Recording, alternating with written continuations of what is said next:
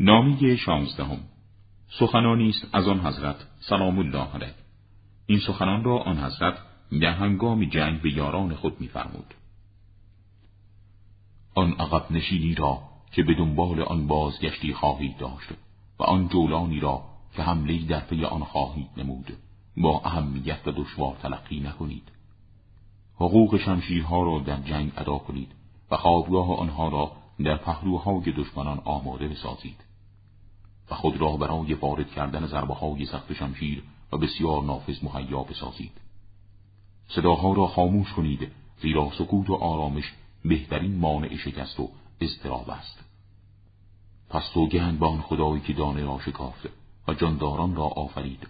دشمنان ما اسلام را نپذیرفته بلکه آن را با انگیزه های غیر واقعی به خود بستند. آنان کفر را پنهان کرده بودند و هنگامی که یارانی برای اظهار آن یافتند آن را آشکار کردند.